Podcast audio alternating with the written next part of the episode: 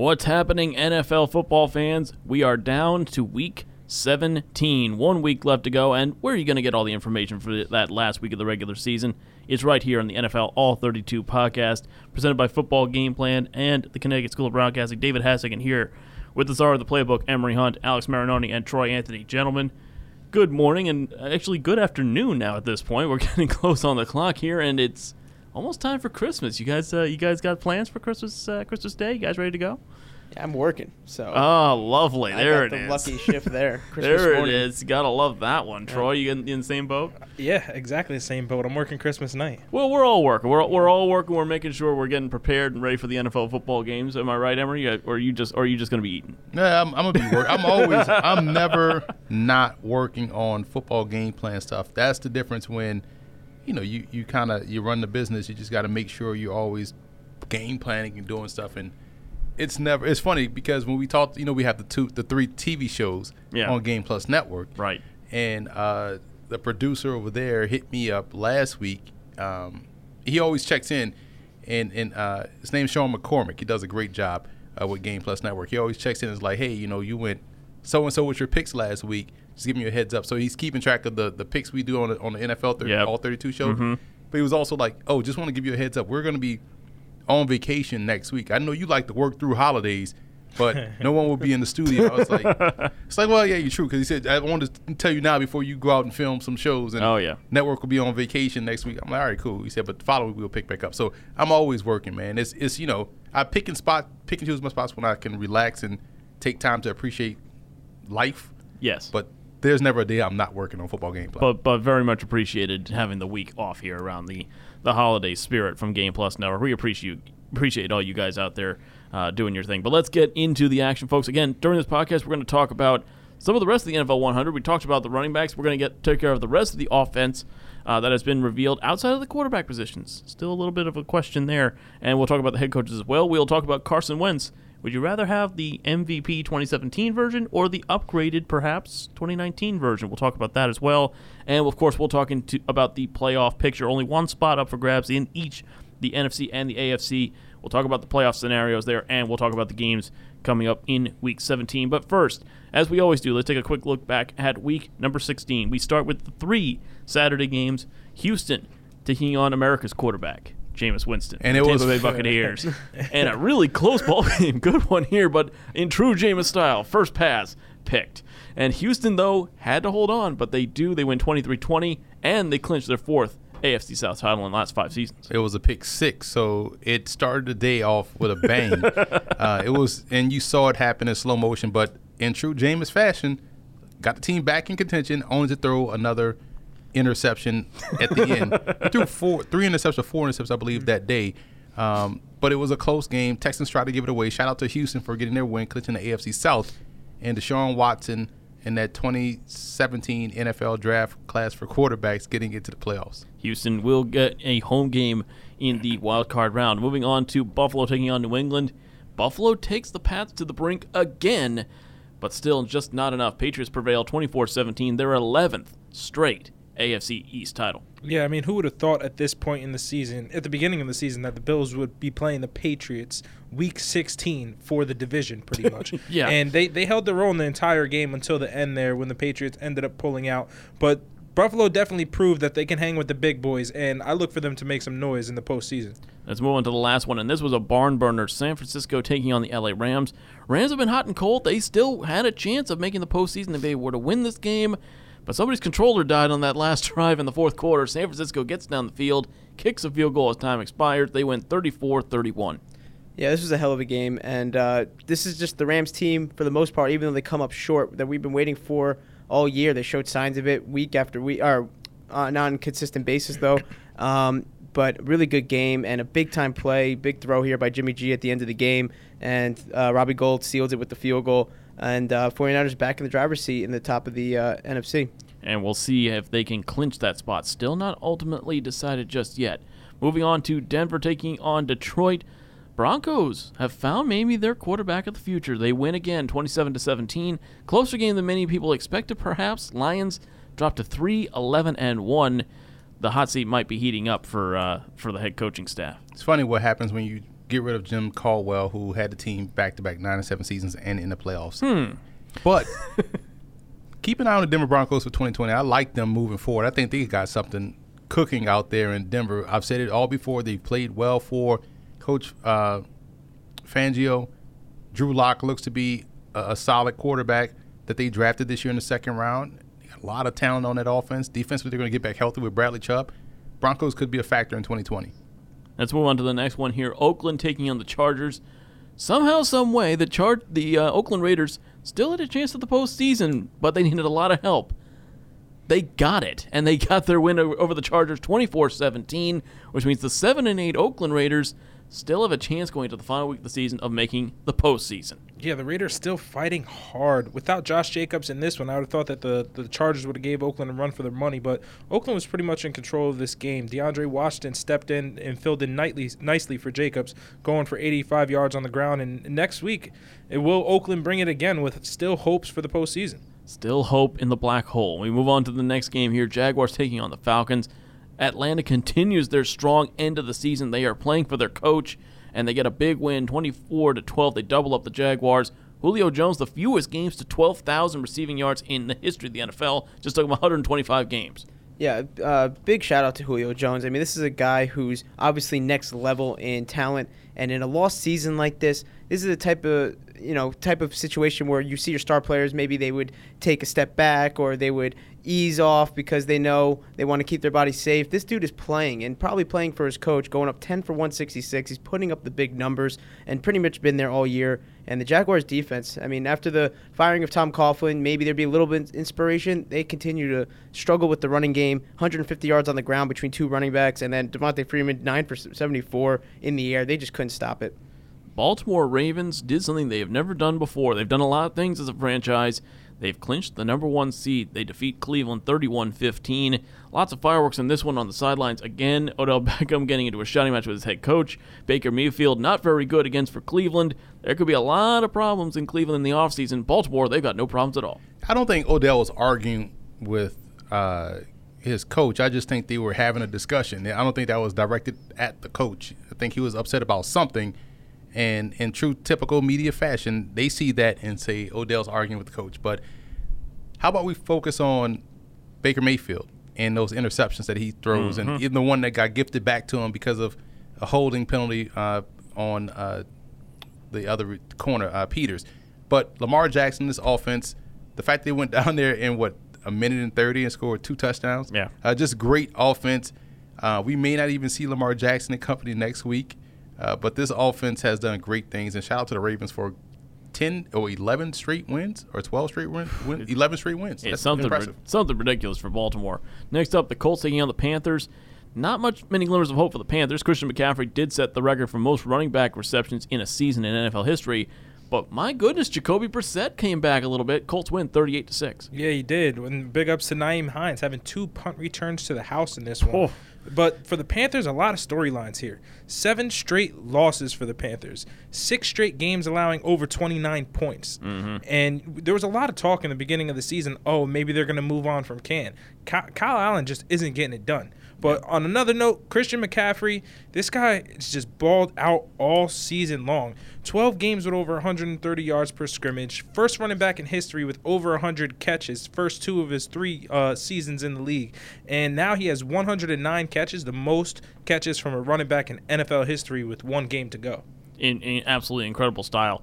The next game here, who would have thought a game with a total combined four wins coming in would be entertaining? But it was. Dolphins and Bengals went back and forth. The Dolphins get the win 38 35, and with that, Cincinnati will get the number one pick in the 2020 draft. Yeah, the Dolphins uh, they they were blowing out Cincy too in this game. It was 31 to 14, I or 31 to 13 at some point in this game, and then uh, Cincy comes roaring back, and uh, it was just a great finish in the end. Both quarterbacks balled out, looking like they're playing for jobs next year as they should be, and um, and it, yeah, it's just a, a very surprisingly um, entertaining game here.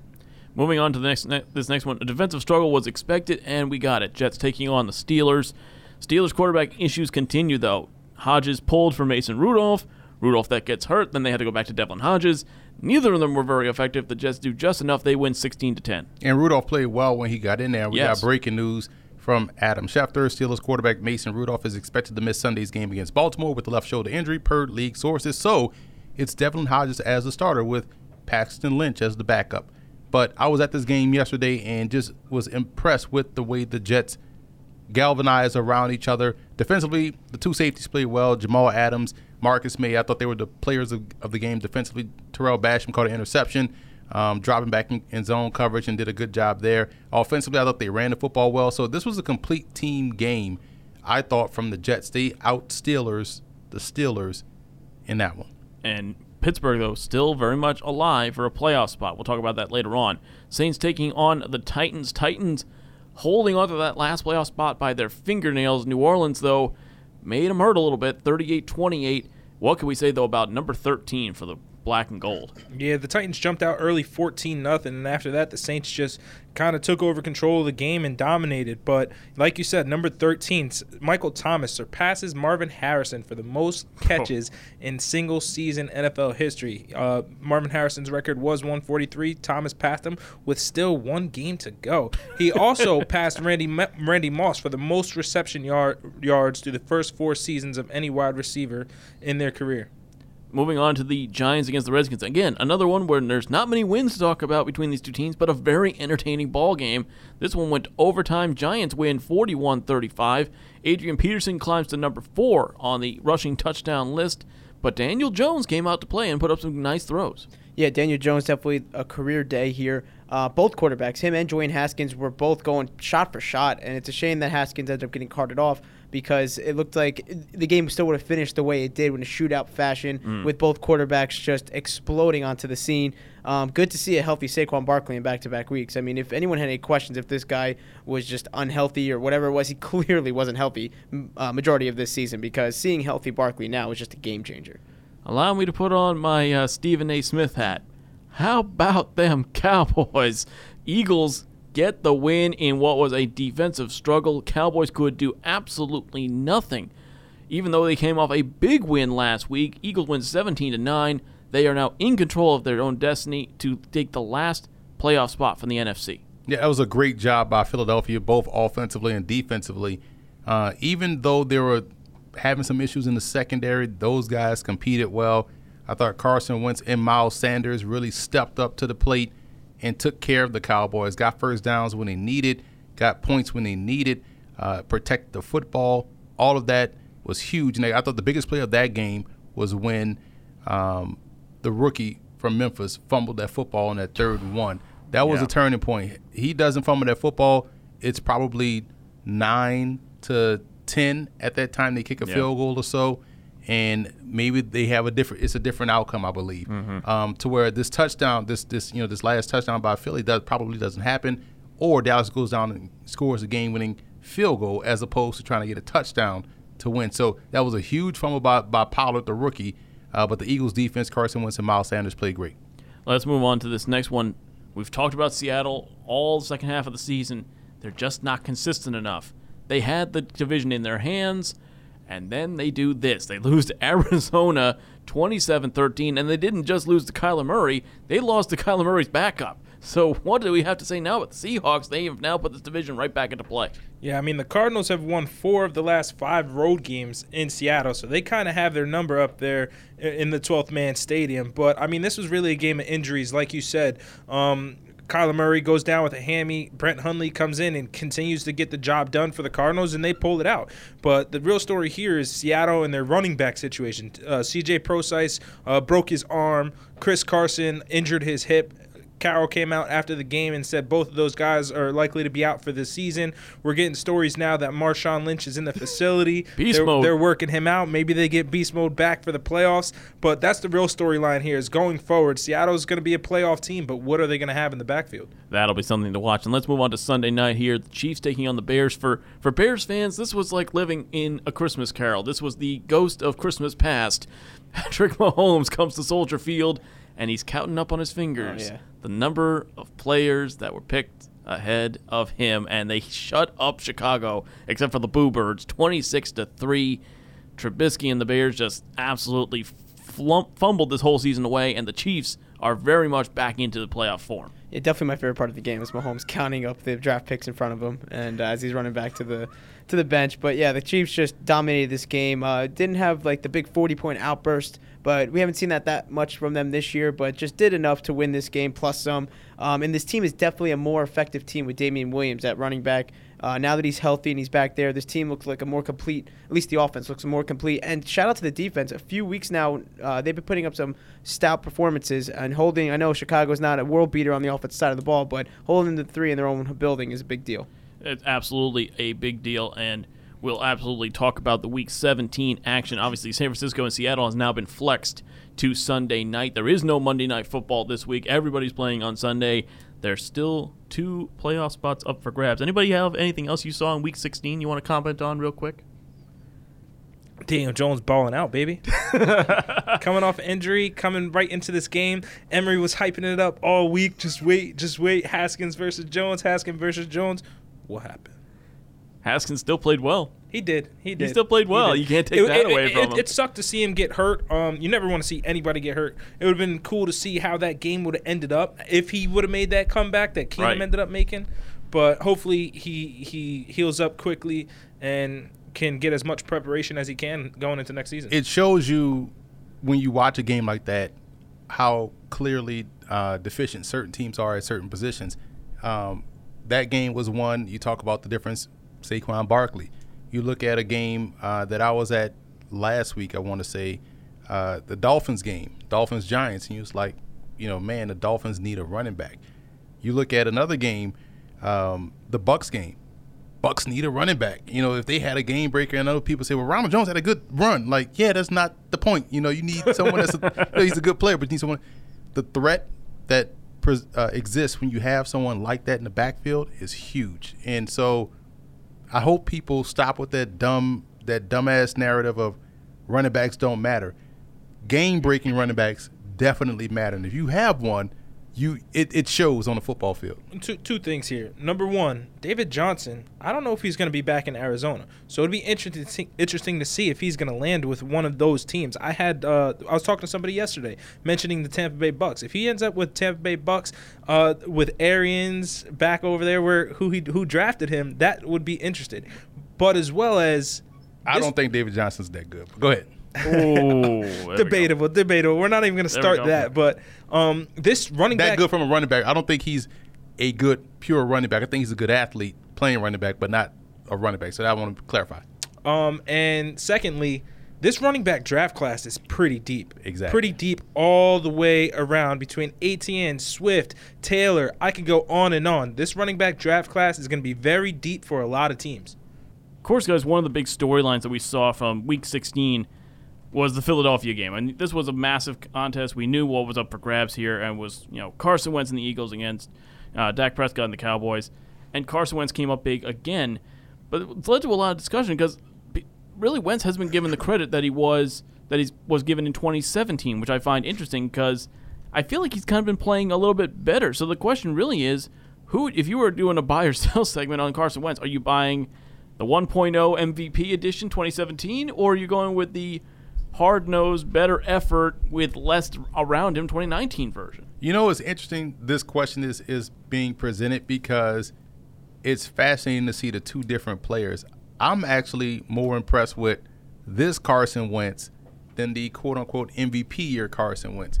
Because I feel like that year was a lot of empty calories as far as like numbers are concerned. He got a lot of help in 2017 for sure. Yeah, and and again, he threw for 33 touchdowns, I believe it was, and I, you know, I, I want to say eight of those were from the three yard line going in. Now, granted, touchdowns are touchdowns. We see Lamar Jackson having a bunch of three yard touchdown passes as well, and Josh Allen as well, and so it touchdowns are touchdowns no matter what. Right. You know, they count. Um, but I thought this year the back half of the season when they are in win or go home type situations, Yeah. he has stepped up. He's been the reason why they won the Giants game, the Redskins game, and he's played a good he played a good game uh, the other day against the Cowboys. So to me, you know the um the uh, uh, I forgot who what coach it was or what player we became a team today. Uh, that clip. Uh, Yeah. I think Wentz became the Eagles franchise quarterback this year. Mm. So I think he can put they can put to bed that whole Nick Foles thing. Um, it's hard to put it away because there's a statue outside the stadium. There's memorabilia in the facility. There's actually a Tiffany trophy sitting in the trophy case Right. that Nick Foles won.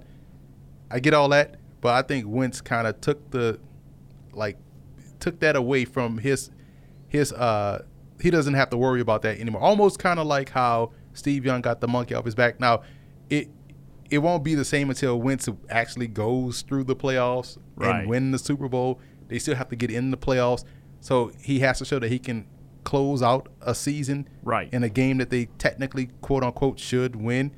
But I, I truly think this is the best year for Wentz more so than 2017. I mean, he's doing it with less weapons. I mean, he's got what four or five wide receivers on the IR right now. Eagles Twitter will let you Yeah. know that he has nobody. It's just him has- out there by himself. with Agholor, who's dropping everything. exactly. And, and, you know, he's doing the whole Will Smith, he's throwing the ball up to himself.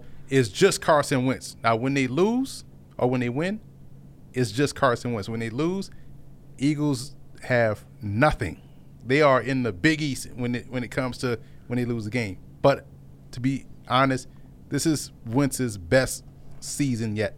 Yeah, and I think he eased a lot of tension for Eagles fans too, uh, winning this game yesterday, a big this first playoff like game. Um, by winning that game, now it's you know everyone now Eagles fans could say, all right, if we lose in the playoffs though, it's because we didn't have everybody. It's not Right. because our quarterback. Now it's like okay, at least our quarterback can win the big game when he needs to, especially in the division. And when you when you win your division, it's you know the NFC East might hate each other more than any other division. So when you can knock out the Cowboys and you're, I mean, not officially yet, but you Yeah. know, they, be in the driver's seat at this point, it's a big deal for the Eagles fans. And I, I agree. I think this year has been more impressive. I think, uh, not that it was blown up, but I think because he was 11 and 2 um, in 2017 and he really bursted onto the scene with the numbers and everything. He was the guy running the show when he went 11 and 2 as a starter. Right. I think it got blown up a little bit on how good was he, but when you look at the numbers, they're pretty similar. And just what he's been able to work with this year, it's and the adversity he's been able to overcome. I think this year has been his most impressive year so far. No, I agree with that as well. It's about progression, and you see progression in him. In that uh, 2017 te- uh, t- Eagles team uh, was more complete than this team. Defense, offensively, they had more weapons. And this season, he's he's just getting it done with whatever he has. The record may not be as impressive, but neither is the team. It's about doing all you can with what you have, and he's he's doing that this season. Now, whether it's 33 touchdowns that year or right now he's at 26 touchdowns, I believe touchdowns are touchdowns. You still have to get down to the goal line. Right. And the fact that he doesn't have 30 yet isn't big in my mind. It's what he's doing for the team, getting them wins instead of being the reason why they're losing. where he has been consistent to give him full credit, the lack of interceptions. And I know people want to dive into the the nuance of dropped interceptions or but you could also say dropped touchdowns, Drop- right? Nelson So, Agholor. bingo. So, Yeah, Think exactly. of three off the top of my head. right. So you talk about a guy that has consistently the last three seasons seven interceptions. Now his yards per attempt is low. This year he he's hitting a lot of check downs, throwing a lot of stop routes to the tight ends. But he's been probably one of the more consistent players on their football team. Um, and now he's not playing hurt, you know, so he's healthy. You got to give the dude his credit, man. This I think for real. I know the yards per attempt is the lowest in his career since his rookie season, but he's playing a better game, I think, now than he has been. You don't see the fumbles. You see the fourth quarter comebacks. Yeah. You see that. Um, I, I mean, granted, he has uh, lost eight fumbles, I believe, or you know, recovered fumble. He fumbled 15 times this year, so that's the most since his rookie season. I get that. However, I think he's still playing better. I think what's interesting too is that again he's doing this with maybe there was a couple weeks ago he was had one wide receiver left. He had Dallas Yeah. Goedert as a wide receiver, and by the way, Which also, is a good receiver, by the way. very good receiver. He if only, if only someone saw that at South Dakota State. Let's- oh wait, I think we I think we let's did that. add some. Let's add some. Here's the thing about football fans and the problems that we see with football fans that are now in the media covering their favorite teams. Right. They tend to make an excuse for everything, and everybody is trash. You know, the Eagles have great talent at tight end. Mm-hmm. Zach Ertz, Dallas Goedert. Well, that's the biggest thing because Zach Ertz apparently, according to NFL.com, suffered a fractured rib against the Cowboys this past weekend. So the question now is, they're still evaluating him whether or not he even plays this. Yeah, I'm, I'm talking about over the season. Oh yeah, over when the they- season when for this, sure. This whole Wentz doesn't have weapons narrative. but he still has one more big game to win. During the draft process, all we talked about is our Arcega Whiteside, right? Yeah. How good he was at Stanford, and- Huh? and he drops a pass, which receivers tend to do. He's trash. they got somebody named Ar- Arcega Whiteside out there, like, like he was great up until he dropped the pass, and now he's trash. He's a rookie. Come yeah, on. come on. And, and and Greg Ward, I'm glad he finally got an opportunity to play. You know, because he was buried on that Eagles depth chart. Why? Because they were talented at receiver with. Interesting. You know, so that's why he was buried. Him and yeah, I, I still wish they have one of my favorite players, uh, who who is not on the team, but I thought he was a really good player in Shelton Gibson. They're getting from Greg Ward what they thought they were going to get from Shelton Gibson um, out of uh, West Virginia. So they have talent. Now they've been depleted with injury, which brings to inconsistency, which is why you see the the level of uh, inconsistent play from their offense. But they finally realized that Miles Sanders was the best back of the group, albeit it took an injury to Jordan Howard for them to realize that. There's talent on this roster. They're finally starting to realize it. Wentz has great talent at tight end, got a very good dynamic now era type running back that you have to be a good receiver. Um, that poses a threat in the backfield because now defenses can't just sell out versus the run because he's a guy that can make you miss and he also is a guy that, that could do damage down the field as a receiver. We saw that on display against the Cowboys. So there's some talent here. I'm glad it's starting to, to turn the corner for everybody out there. Oh, let, let, let's speak of talent. Let's let's get into some all-time talent here, and we we talked a lot about when the running backs. That was the first position that came out in the NFL All 100, the 100 best players for the first 100 years. We talked a lot about the running backs. We've kind of neglected the rest of the team, which is pretty much all the way out, except for the quarterback position, not out yet. So what we thought we would do, let's take a you know take a look back and see where we've come from so far. So th- this week we're going to talk about the entire offense, except for the quarterback position. We're going to talk about the head coaches as well. So let's start there, and let's start with the 10 coaches that are listed on NFL.com. And this is, I mean, talk about a heck of a list Bill Belichick, Paul Brown, Joe Gibbs, George Halas, Curly Lambeau, Tom Landry, Vince Lombardi, Chuck Noll, Don Shula, and Bill Walsh make the list. It's hard to argue with any of those, but what I do love to see here is the progression, or some would say regression, of the uh, the coaching style icon. I mean, you Emery, know you you are a man of many suits and many outstanding colors. To see the the outfits of say a uh, of Tom Landry with the the hat and the full suit, and then you get to Chuck Noll and it's it's down to a polo and maybe a sweater, and then there's Bill Belichick at the end wearing a full wearing the full sweatsuit. I mean, uh, but you can't argue in terms of talent about with anybody really on this list. It's funny because I, I remember uh, a few years ago when um, a few coaches tried to bring it back. What was the coach out there in uh, Mike Nolan in Oh, San Francisco, yeah, yeah. and also Del Rio? It's like, bro, this shit trash. Like, this- I'm not comfortable. Man. Let me put this these sweats back on, man. So I'm kind of glad it has gone away from that because you you got to be active out there on game day as a coach, and you can't be active in a, a full fledged three piece suit in a, in a derby. You know, Yeah. Imagine trying to sprint from the 50 down to the 15 and get a timeout. Get a and timeout. put- and put such Exactly. suit. The seams are going on the pants. It's gone. The shoulders start falling off. So who made the list again? I'm sorry. So you have Belichick, Brown, Gibbs, Halas, Lambeau, Landry, Lombardi, Noll, Shula, and Walsh. So all of those guys made the list. That is listed on NFL.com with the All 100 team. Is So- there a number that they have to hit and can't go over? they ten. 10. That, Yeah, that's, that was that's the a num- number. number of coaches. Yeah, because I, I was gonna say when you talk about how good Andy Reid has been or uh, Marty Schottenheimer, Yeah. but the reason why Joe Gibbs leapfrog leapfrogs those two guys because the Super Bowl Great. wins, you know, and Right. did it, it with two different teams in two different. You know, he did it in the '80s, and then double back in the '90s and did it. You know, and he did Yeah. it earlier in the in his career as well. So, you know, I get why Joe Gibbs made that list, but I, I can understand why some people would point to Marty Schottenheimer and Reid because of wins and say how could those guys not be in? But how do you how do you go to Schottenheimer and Reid and the the first name that pops into my head is Parcells. Mhm. How is Parcells not on this list with all that he's done for the game? right with with uh, Jerry Jones made, t- Well, took care of the list. That's two, why. two different two different teams. You talk about those Giants teams in '86 and '90, then getting what pre these bandwagon Patriot fans knew about. The Patriots used to be terrible for a stretch. that Uh, never happened. in my childhood. It they never were happened. Terrible. No, never happened. Parcells gets there, and next thing you know, they draft Bledsoe, and then they go to the Super Bowl. You being in smart over there? You being smart? And so you look at what he has done in turning teams around. Uh, got the Jets. They were a one-win team when he took over. and got them. Vinny Testaverde doesn't get hurt. They probably go to the Super Bowl. Yeah. And the Cowboys, it didn't work out for him uh, in Dallas, but we got to see Tony Romo. I mean, it may not. They may not have progressed into the playoffs, but when he took over Dallas, they they were in the, the cans. Right. And then he he got them to a decent win season with who was their quarterback?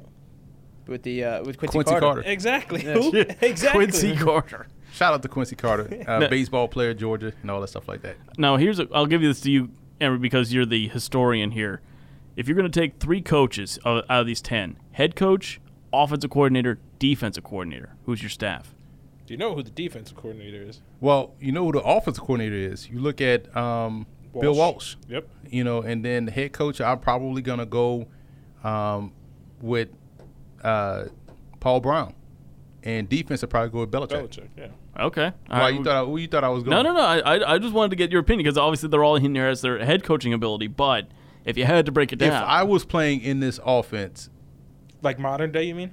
no, if, if me, and I need who who would I prefer to be my Is this Oh. coming from a running back from a running back perspective? Okay. Who I want to be my coach? Joe Gibbs. No, no. Well, yeah, Joe Gibbs would be the head coach. Offensive coordinator would be Chuck Knox, and co-offensive coordinator would be Dan Reeves. All love running the football. okay. I'm all in on ground Chuck. See, I I just keep Lombardi on on, on the sideline just as the inspirational speech guy. he'll, be, he'll be the sound soundbite coach. Let's get into the offensive linemen next. Obviously, the forgotten members uh, of the football team, and you obviously as a running back, Emery, you know how important the linemen are. So let's get into it. The centers here, four centers made the team: Mel Hein, Jim Otto, Dwight Stephenson, and Mike Webster. The guards: Larry Allen, Dan Fortmann, John Hannah, Bruce Matthews. Randall McDaniel, greatest name, one of the greatest names ever. Jim Parker and Gene Upshaw. Any uh, any gripes so far, or are we good on that point? You, it's hard to have gripes. Uh, I think people look at Mel Hein, the center, and saying, "How could you have him in this list?" But when you think about how dominant he was in his time, Yeah, with this 100 list, people nowadays they're trying to compare eras. Yeah, and, and which is so dumb because I think where we have gotten dumber in society is due to the fact that we have so much technology, and that has made people lazier and dumber. And while we have gotten smarter in that regard, it has, as a result, made us dumber. So people are having dumb conversations and dumb debates on Twitter. Well, we know Indomitian 2 would have blown past Mel Hein, who was 6'1", 180 pounds as a center. Yeah, we do know that. Cool. Right. But at the Thank you. time he played in 1931 through 45, he was a dominant force. How you dominate your error is what we're talking about here. Right. Not comparing errors. Of course, people nowadays, you know, would be dominant in in the 20s. Yeah, You know, yeah. It's like the it's like the Jordan LeBron debate. How can you compare Whoa. two let's, different? Let's not even. Let's not even. 'cause that that we can literally go on for hours about. Yeah, because and and you and the thing is like when you look at let, us say someone that made the list who who's well deserving of the list, the White Stephenson. He was even undersized in his era at the position and dominated. So Size is not a skill. bingo. And so you look at how good he was as a player, Yep. considering he was the first black center, which is another discussion about this list too. When you think about some of those guys like Mel Hein dominated in an era there was no black players. So how do we know if he's the best center of that time? That's the discussion. But to say like, how could you not have Rodney Hudson on this list? He clearly is better than Mel Hein. That's a dumb discussion that a lot of the youth of today on social media is partaking in uh, currently. So I don't know. I, I don't have an objection with the centers or guards or, or tackles on this list because I think they did a great job. I think Yeah. the debate for everybody because they can't compare numbers to linemen. Everyone looks at the skill positions, and that's where people are, are so uh, visceral right now on on online. Well, let, yeah. Well, well, go ahead. Go ahead. I think that lineman is probably the hardest position to choose on this list Yeah. because if you look at like you said if you look at the skills position you have numbers you have tape for almost everybody you have what they did you know what i mean Right. but lineman on the other hand lineman is the hardest one of the hardest positions to scout because not only are they in the pack uh, more than t- half the half the time you can't really see what's going on unless like you're focus truly focused in but numbers don't always equate for linemen Right. if li- if if you don't hear a lineman's name odds are they had a good game Right. Yeah. And and quietly, you look at this this lineman list. They've they tended to go more toward modern than guys from a super earlier era. names Right. that today's people would actually have well, heard you of. hope because Right. a lot of people today think football was invented in 2003. yeah. So that, so everybody knows who Jonathan Ogden is. right. But yeah. I mean, I go through the tackles real quick. Roosevelt Brown, Forrest Gregg, Cal Hubbard, uh, Walter Jones, Anthony Munoz, and Art Shell, as well as Jonathan Ogden in that list. So it, it, it is difficult because they're obviously the only stat you really have for linemen is sacks allowed, which may or may not be their fault, and pancake blocks. Right. This is basically all you have. Even in Madden, that's all you Which have. is interesting because when you talk about pancake blocks, the guy who coined that phrase, who the phrase was coined for, is nowhere to be found on this list.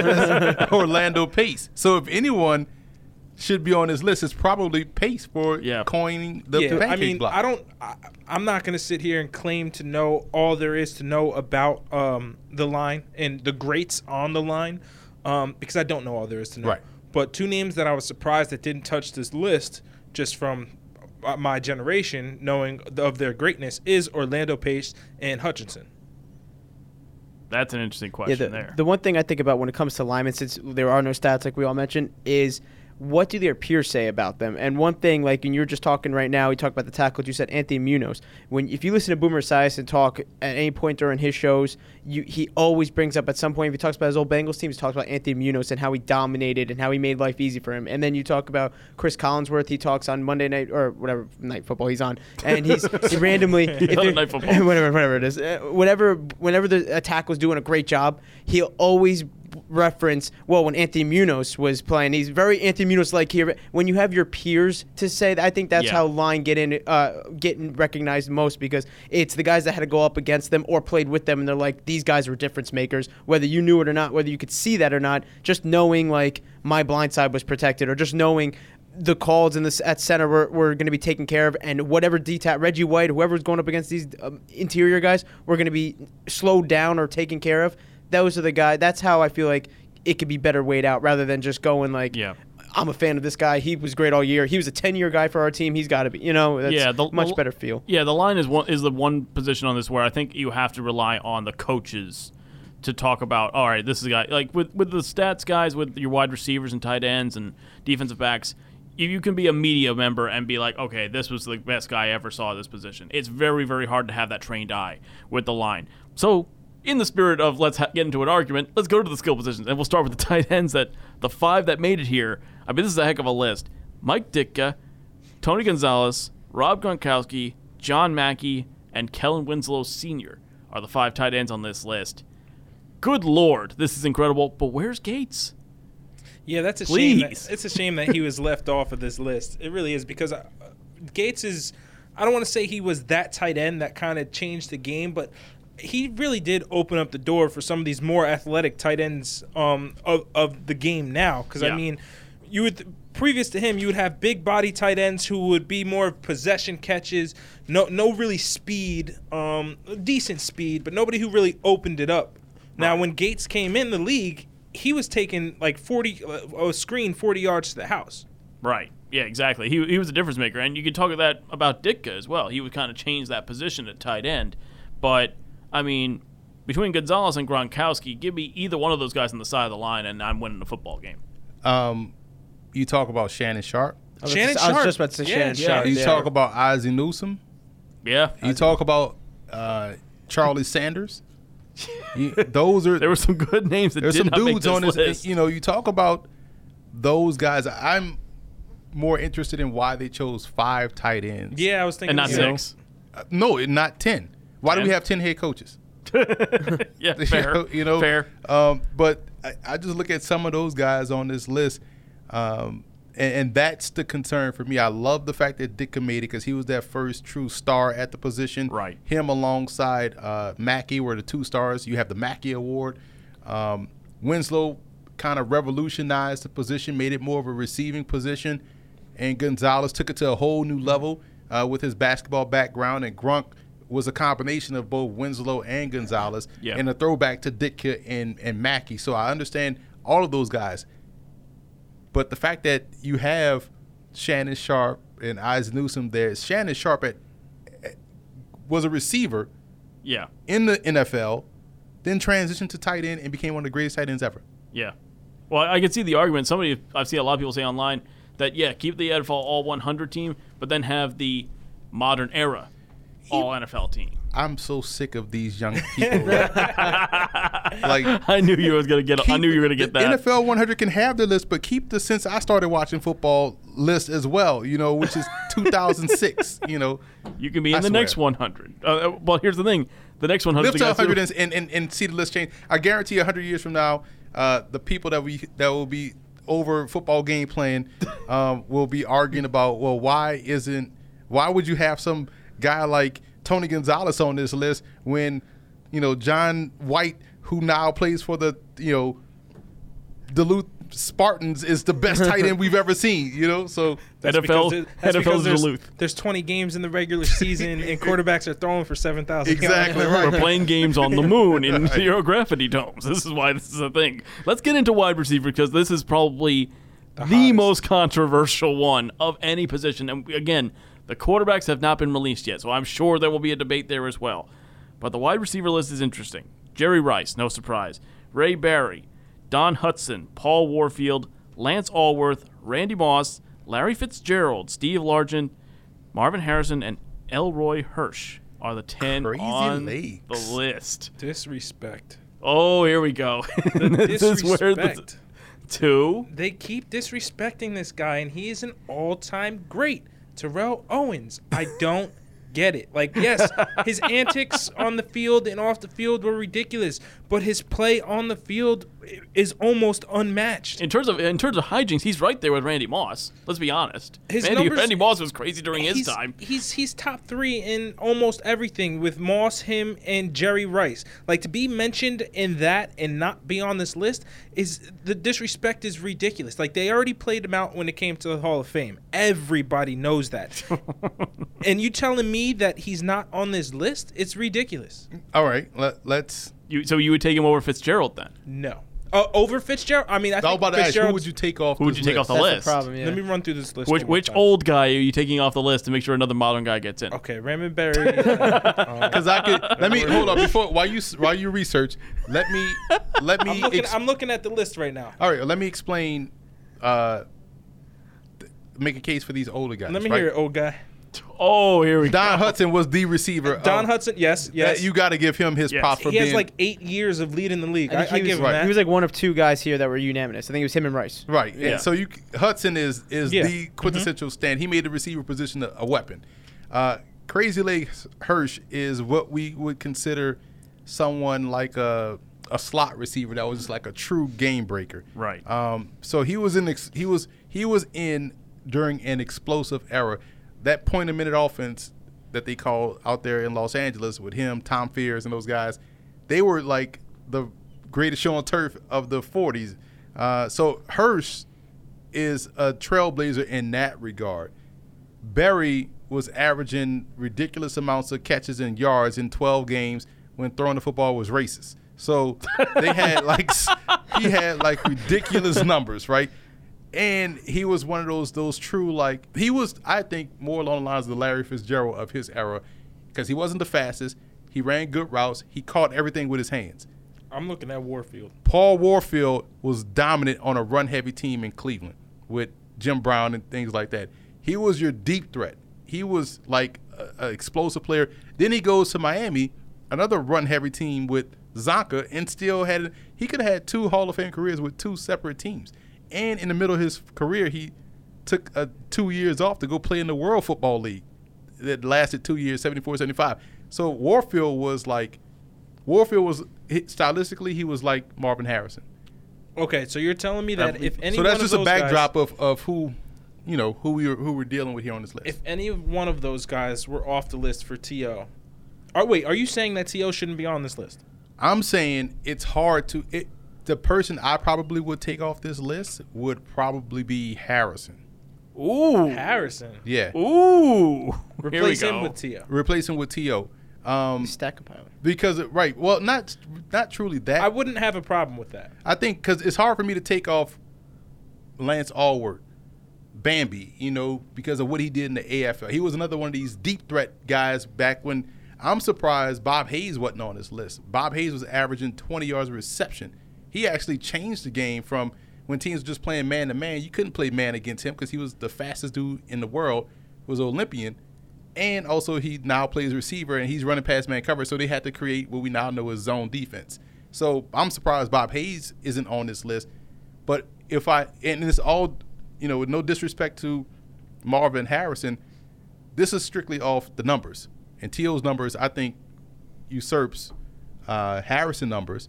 So if I had to take a guy off, I would probably replace Harrison with Owens. Because I couldn't take Fitzgerald off because he's higher than T.O.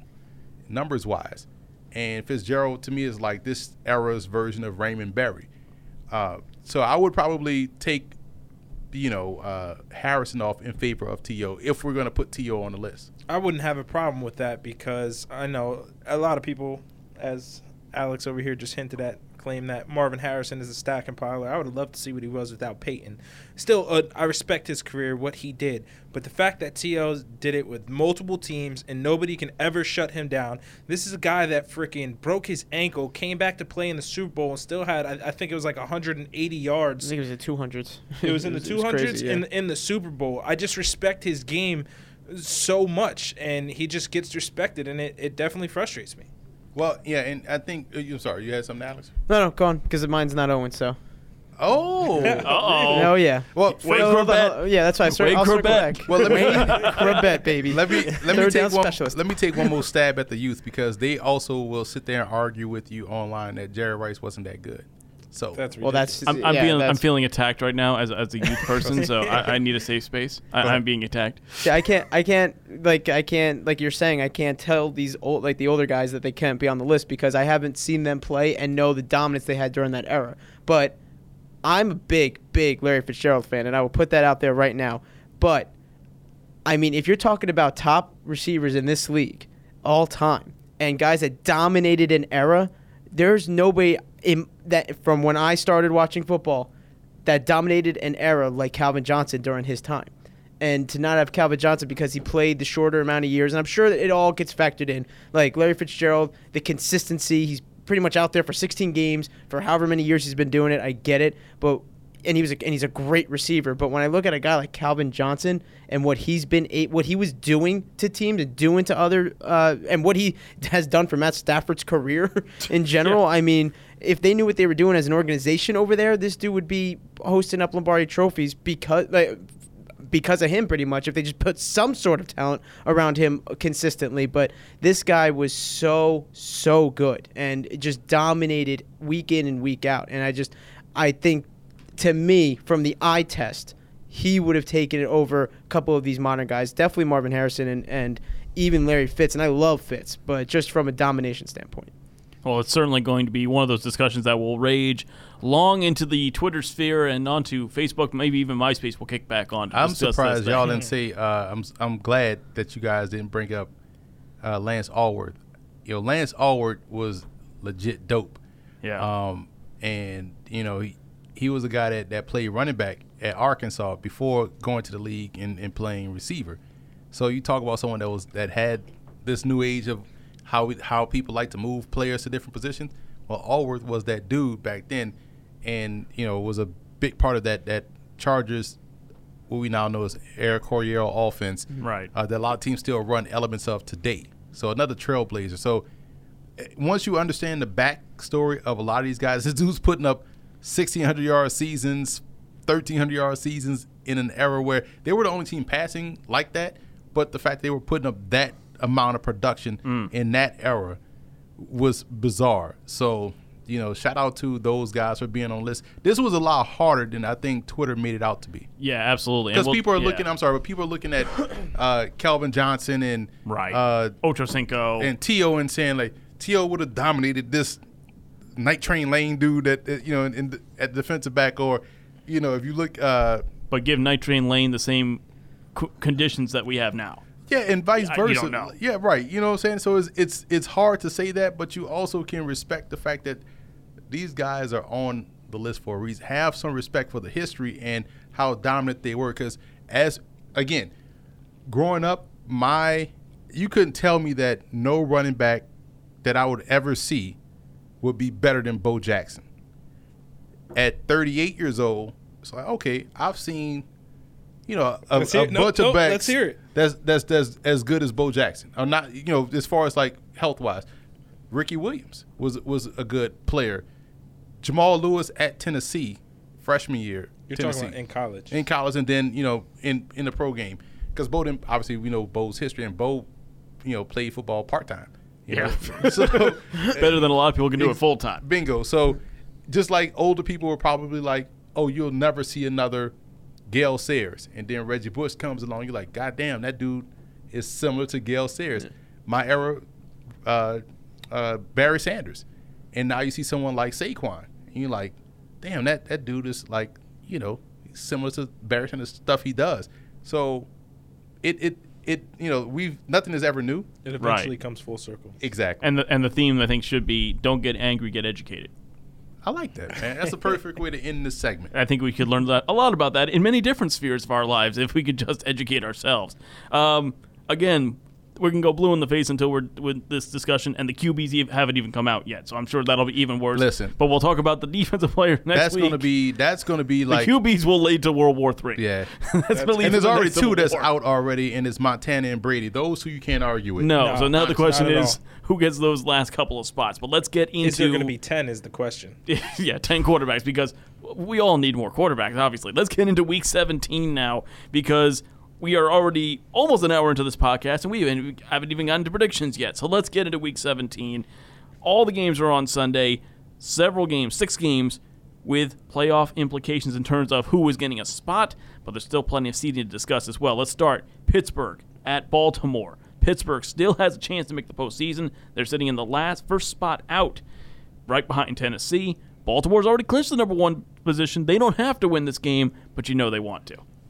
Devlin Hodges has to have a big game because his NFL career. I hate to say to be so prisoner of the moment, but the fact that he got benched in that game against the Jets, he has to play better in order to survive as an NFL quarterback because you don't want to see a guy just lose an opportunity after he became the the story Right. of the season. So I want to see him go out there and perform well. Even if they lose, I want to see Duck Hodges throw for 400 something yards against the number one defense. There's a lot of talk on whether or not the Baltimore Ravens are going to uh, play their starters or not, and I don't think that Harbaugh wants there to be a case where he doesn't play his starters and Pittsburgh finds a way to creep into the playoffs here. So I think that Baltimore is going to finish the season on full tilt, make sure that they get this dub and and don't see a way that a division foe creeps their way into the playoffs. Yeah, and what's been tough too for the Steelers here has been the uh, health of James Conner. The fact that this guy can't stay on the field has been a big hit for them. Uh, they're going to need everything out of this running game to help Devlin Hodges or whoever ends up playing quarterback at the end of this game. Into the next one. This one really no implications. Jets at Buffalo. What are we looking for? We're looking for the Jets to build on what they did last week. They I got thought to six wins. They got the six wins. See if they can get to seven. And Buffalo has done a good job in beating teams that they're supposed to beat. This is a game that is that, and so we'll see how it plays out. Yeah, I'd like to see the Buffalo get out of this one healthy because they're a dangerous team.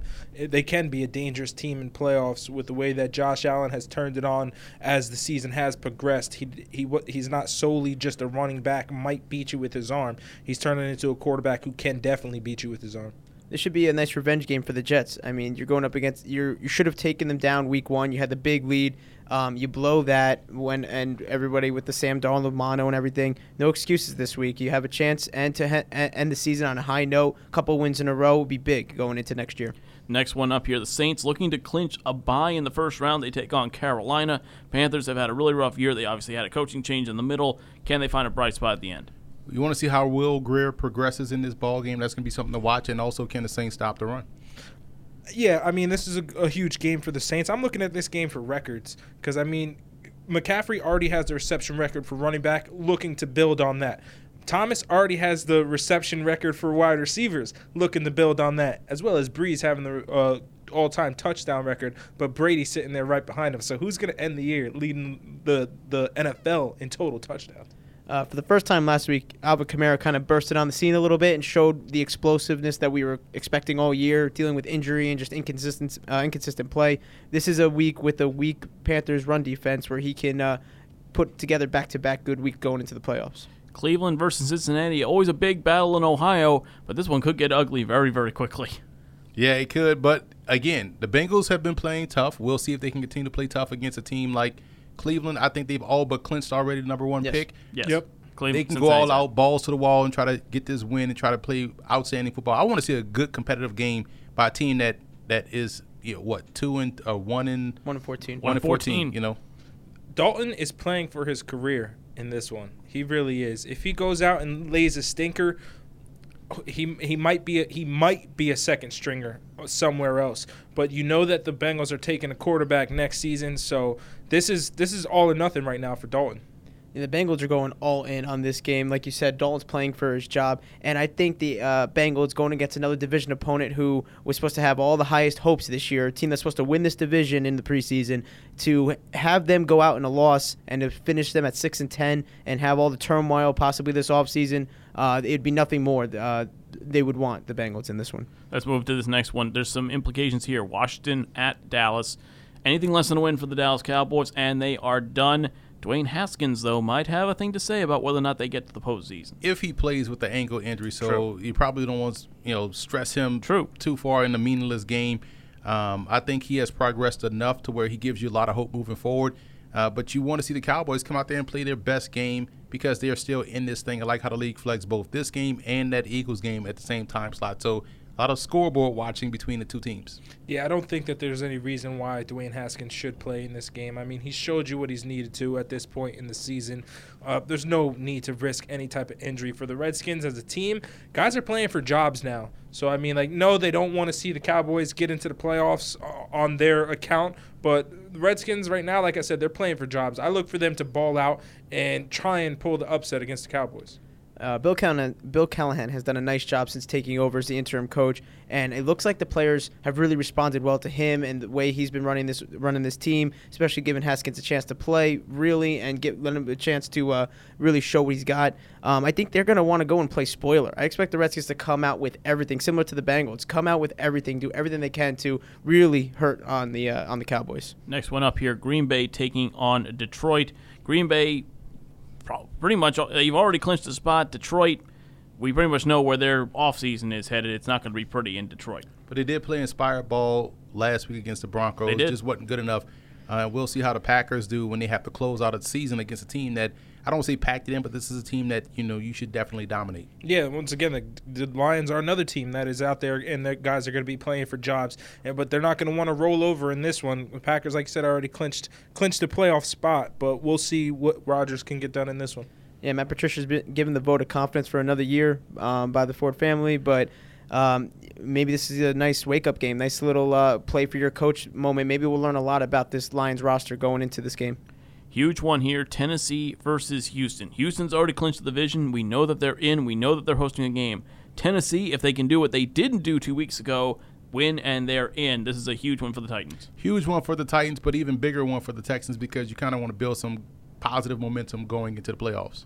Yeah, definitely. I mean, Tennessee, they've been balling out since Tannehill took over as quarterback. I don't think they scored less than 20 points since Tannehill's taken over as quarterback, but this this is a must win. Like definition of a must win for Tennessee to prove that they can truly make some noise in the postseason. Yeah, hope for the Titans to see Derrick Henry back. This is going to be a playoff atmosphere type of game, hopefully, um, if the Texans treat it that way. Um, but hopefully, seeing Derrick Henry back and uh, the way Tannehill's been playing, this should be another good good one like it was two weeks ago.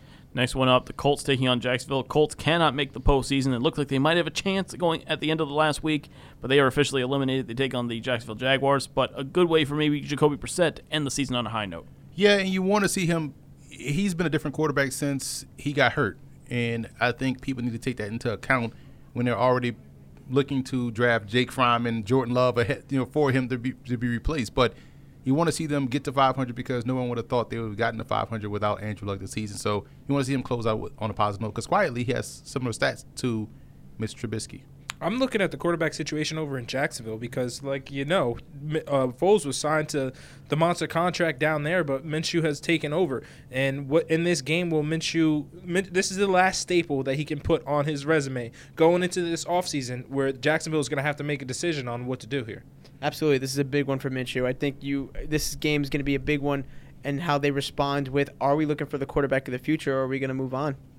Speaking about another potential team looking for a quarterback, that's the LA Chargers. They take on the Kansas City Chiefs in their final game of the season. The questions around Philip Rivers are still very much swirling. Meanwhile, Kansas City have looked much much better from the worry that we had in the middle of the year for them. They're 11 and 4. They're still looking to get in with some big momentum.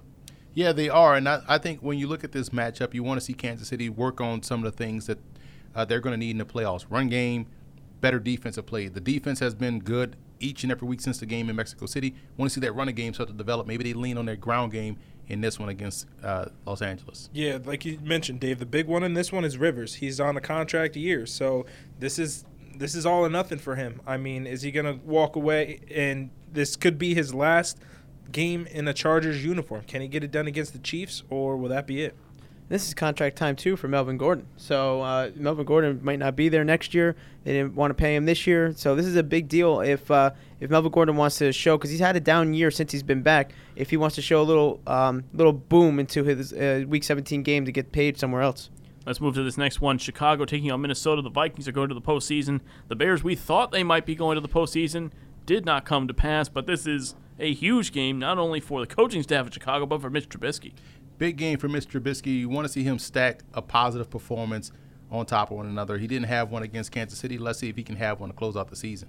Big game for Kirk Cousins in this one. I feel he def. I think that he definitely wants to get some momentum, keep keep it rolling pretty much, and try to roll it over into the following week's postseason. You don't want to come out here and lay a stinker to a division rival and then just take that into the next week looking at Mike Boone here, who's going to have to step up and take up some more carries. Um, they definitely want to rest Dalvin Cook going in, if, even if he is ready to go. Um, I believe Alexander Mattison is still out, so this is a chance for Mike Boone to really cement maybe uh, some burn time in the playoffs.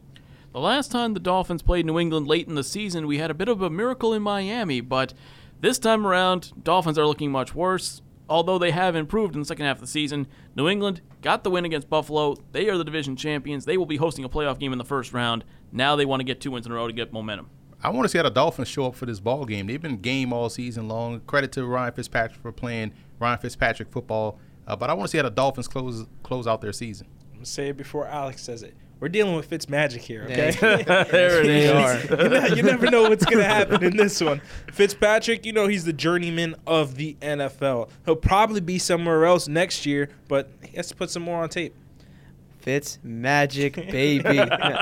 now this is this is more important for this game is for the New England Patriots. You know how they play in December. You know when it comes playoff time, any doubters pretty much get wiped away a week or two before the season, uh, right before the playoffs. Um, so a big win here, a convincing win, um, could really ease a lot of would-be doubters. I, am I think I saw over the weekend on Twitter that uh, Fitzpatrick he threw four touchdowns for now his fifth different NFL team in a game. That's right. Baby. I'm not saying that he shouldn't be part of the NFL 100, but what I am saying, only two names have been revealed, and if that beautiful beard pops up in the next week, that would be the ultimate. Moving on to this next one, Eagles win and you win the division maybe no one deserves to, but somebody has to. So the one thing standing in the way, though, is Big Blue. And you know, there's nothing more than Daniel Jones or Eli Manning, whoever they are, whoever recovers from the partying that we saw at the end of this past weekend, whoever gets the start, they can ruin everybody in Philadelphia's day, and that would be nothing better for a New York person. I love the fact that we get in Week 17 something we haven't seen before. We haven't seen Daniel Jones versus the Philadelphia Eagles. Yeah, Eli true. Manning played that game in Philly a couple of weeks ago, so this is his first opportunity. We don't know how the Eagles will prepare for a Daniel Jones led offense, so we shall see. Now they have a healthier Saquon. We know the last meeting uh, they forgot Saquon was on the team. Didn't give him the football that last drive. Yeah. So we'll see how this plays out. I think this is going to be a very intriguing game. Giants can get to five and eleven. Definitely is going to be an intriguing game. I can't wait for this matchup. Hopefully, the Giants can spoil spoil the Eagles' new year. spoil spoil Carson Wentz's better than 2017 season. Go Big Blue. Let's go. It's week 17. Uh, Dan Jones coming off a five touchdown performance looked very good against Washington, and Saquon Barkley looks healthy. This is one of the last teams you want to see if you're the if you're the Eagles, and that's crazy to say because it's a four and eleven team that you. I mean, you didn't handle the first time, but you, you were able to come back and show your dominance too. This is a team that wants nothing more, like you said, to ruin your season, and they're playing, but coming off a really, really good week. Now the question is, how does Stephen A. respond if Philadelphia loses and somehow Dallas makes the postseason? That would be really interesting to watch. Next one up, Atlanta. They've been playing for their coach's job. I think they've more than secured that, taking on America's quarterback, Jameis Winston, and the Tampa Bay Buccaneers. The question now is, who will have more touchdowns? Will it be more Atlanta Falcon touchdowns or Jameis Winston interceptions? It'll be probably a situation where Jameis is going to throw five and five. You never know. he can get the 30-30 club. I'm just saying. This is going to be probably the most entertaining game of the weekend oh because it involves Jameis Winston.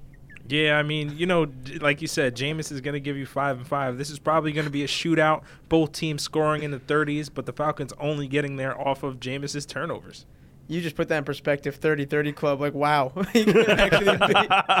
Wow. uh, man. Uh, I mean, for a little bit of uh, in division type of competition here, winner of this game, for what it's worth, gets second place in the division. Which, yes, they it's this, the the div- the season has been lost as far as going to the postseason for these teams, but that's something to play for. And we already know that the Falcons are playing for their head coach, so it's going to be fun to watch. Breaking news right quick. Harbaugh said that Lamar Jackson, Earl Thomas, Marshal Yanda, Brandon Williams all won't play mm, Sunday against the Steelers. That is good news for Pittsburgh, and that is not good news for Tennessee or our next team, the Oakland Raiders. They have, I mean, the parapet that they have been walking for the last two weeks has been insane. They got every break they needed last week. Now, can they get it again? The first step is to beat a very good Denver team that they've been playing much better the last couple weeks. much better the last couple weeks, and you know we could see a situation where uh, the quarterback looks better than Derek Carr because quietly a lot of people had Drew Lock mocked to the Oakland Raiders this past draft, but they were all in on Carr. We'll see. This is a big game for Oakland, big game for Denver. So I think this will be another one of these highly competitive ball games where a team is looking to finish either eight and eight or seven and nine. So it should be a good one. Do me a favor, Dave. Define parapet for me. Parapet is my vocabulary is far beyond yours. That's all I say. Parapet is as in the proverbial tightrope. Gotcha, gotcha. All right, um, yeah. this Denver Broncos Oakland Raiders matchup. It's going to be interesting because we know what this Denver Broncos defense can do. Drew Lock has stepped up huge since taking over for him, looking like he can be that quarterback of the future for them, like they drafted him to be. But this Oakland Raiders team can still make the playoffs, as we as we mentioned. Are they going to get Josh Jacobs back in this one? Is Darren Waller going to continue to ball out for them, or is Derek Carr or is it David Carr? Who knows? Which car will show Which up? car will show up? Every week we've said David Carr, by the way. Every week we've said David Carr in this podcast. I've not corrected anybody when they've said it. I've just enjoyed it. But um, this is uh, Hunter Renfrow coming back last week was a big deal. I mean, they looked good. Um, it, uh, this offense for Oakland looked like the offense before their losing streak, and they looked like the team that looked like th- the sixth spot in the playoffs. So hopefully they continue to keep that rolling because Denver's playing very well right now, and this could be a really, really good game. By the way, speaking of Oakland, Marshawn Lynch apparently was serving tequila shots in a parking lot tailgate in Oakland eight days ago at the Raiders' last home game, and now it sounds like he might as well be signed and might be starting for the Seattle Seahawks. Give me a team with weekend. Ryan Fitzpatrick and Marshawn Lynch right now, and I'm telling you, they're winning games. It's over. They're it's winning over. games. One more before we get to the Sunday night game, and that is Arizona taking on the LA Rams. Rams came back nicely in the second half of the season, but inconsistencies have killed their playoff chances. Arizona, not bad with a first year head coach and a rookie quarterback. You know what's interesting about Arizona? You could pinpoint three games to where it could have easily been the other way around, and we're talking about them fighting for a wild card spot in the playoffs. Shout out to what they did this this uh, season. We don't know if we're going to see uh, Kyler Murray this week because of the hamstring. So, but he has put together a very good rookie year. They should be excited about the future. He has put together a very good rookie year, as well as Kingsbury has put together a very good, good uh, rookie head coaching season for them. A lot of questions at the beginning of the season what this Cardinals team will be, and they proved that they can be competitive in almost every matchup. This Rams team really a disappointment throughout the year, but if Hundley starts, what hit, this is a game for him to put together on tape a whole game to further his career. Yeah, one thing, if anyone, I was definitely a little critical of Cliff Kingsbury because I feel like at times he was holding the team back because of his rookie year. But um, he showed last week the way he's coached up Brett Hundley a little bit, or at least in that system, he fits well. And he's a lot of guy like Brett Hundley, who, if you ask Packer fans, you ask a bunch of uh, so called NFL fans, they would have thrown this guy out of the league after um, a rough uh, start to it. And um, he looked good getting that win uh, in Seattle. And um, if he ends up being the guy, the, if the Rams may have quit in this game, he could look good again. And one last game to get to. This game was flexed to Sunday night. San Francisco at Seattle. This should be meaningless. This should be meaningless. Seattle should have taken care of the division already. They didn't. Now they have to play San Francisco one more time after barely getting past them in the first meeting of the season.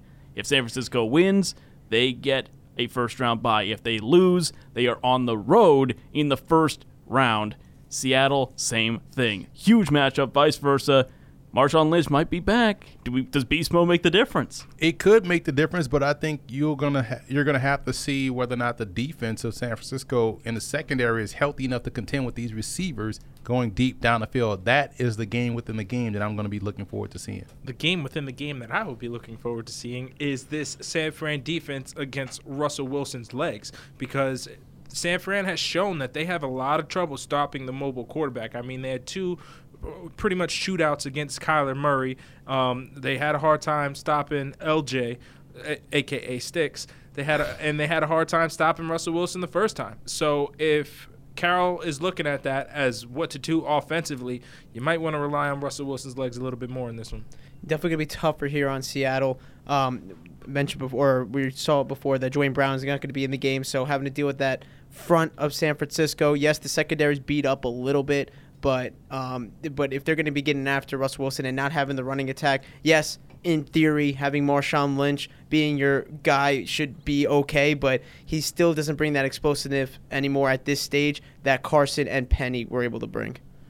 That'll do it, folks. That is the end of our final preview of the regular season. That is it. For those of you out there, everybody listening, thank you so much for listening into us here on in 2019. For those of you already celebrating, have a very happy Hanukkah. For those of you about to be celebrating, we wish you a very Merry Christmas and a happy Kwanzaa as well. And we will be back next Monday to discuss round one of the NFL playoffs.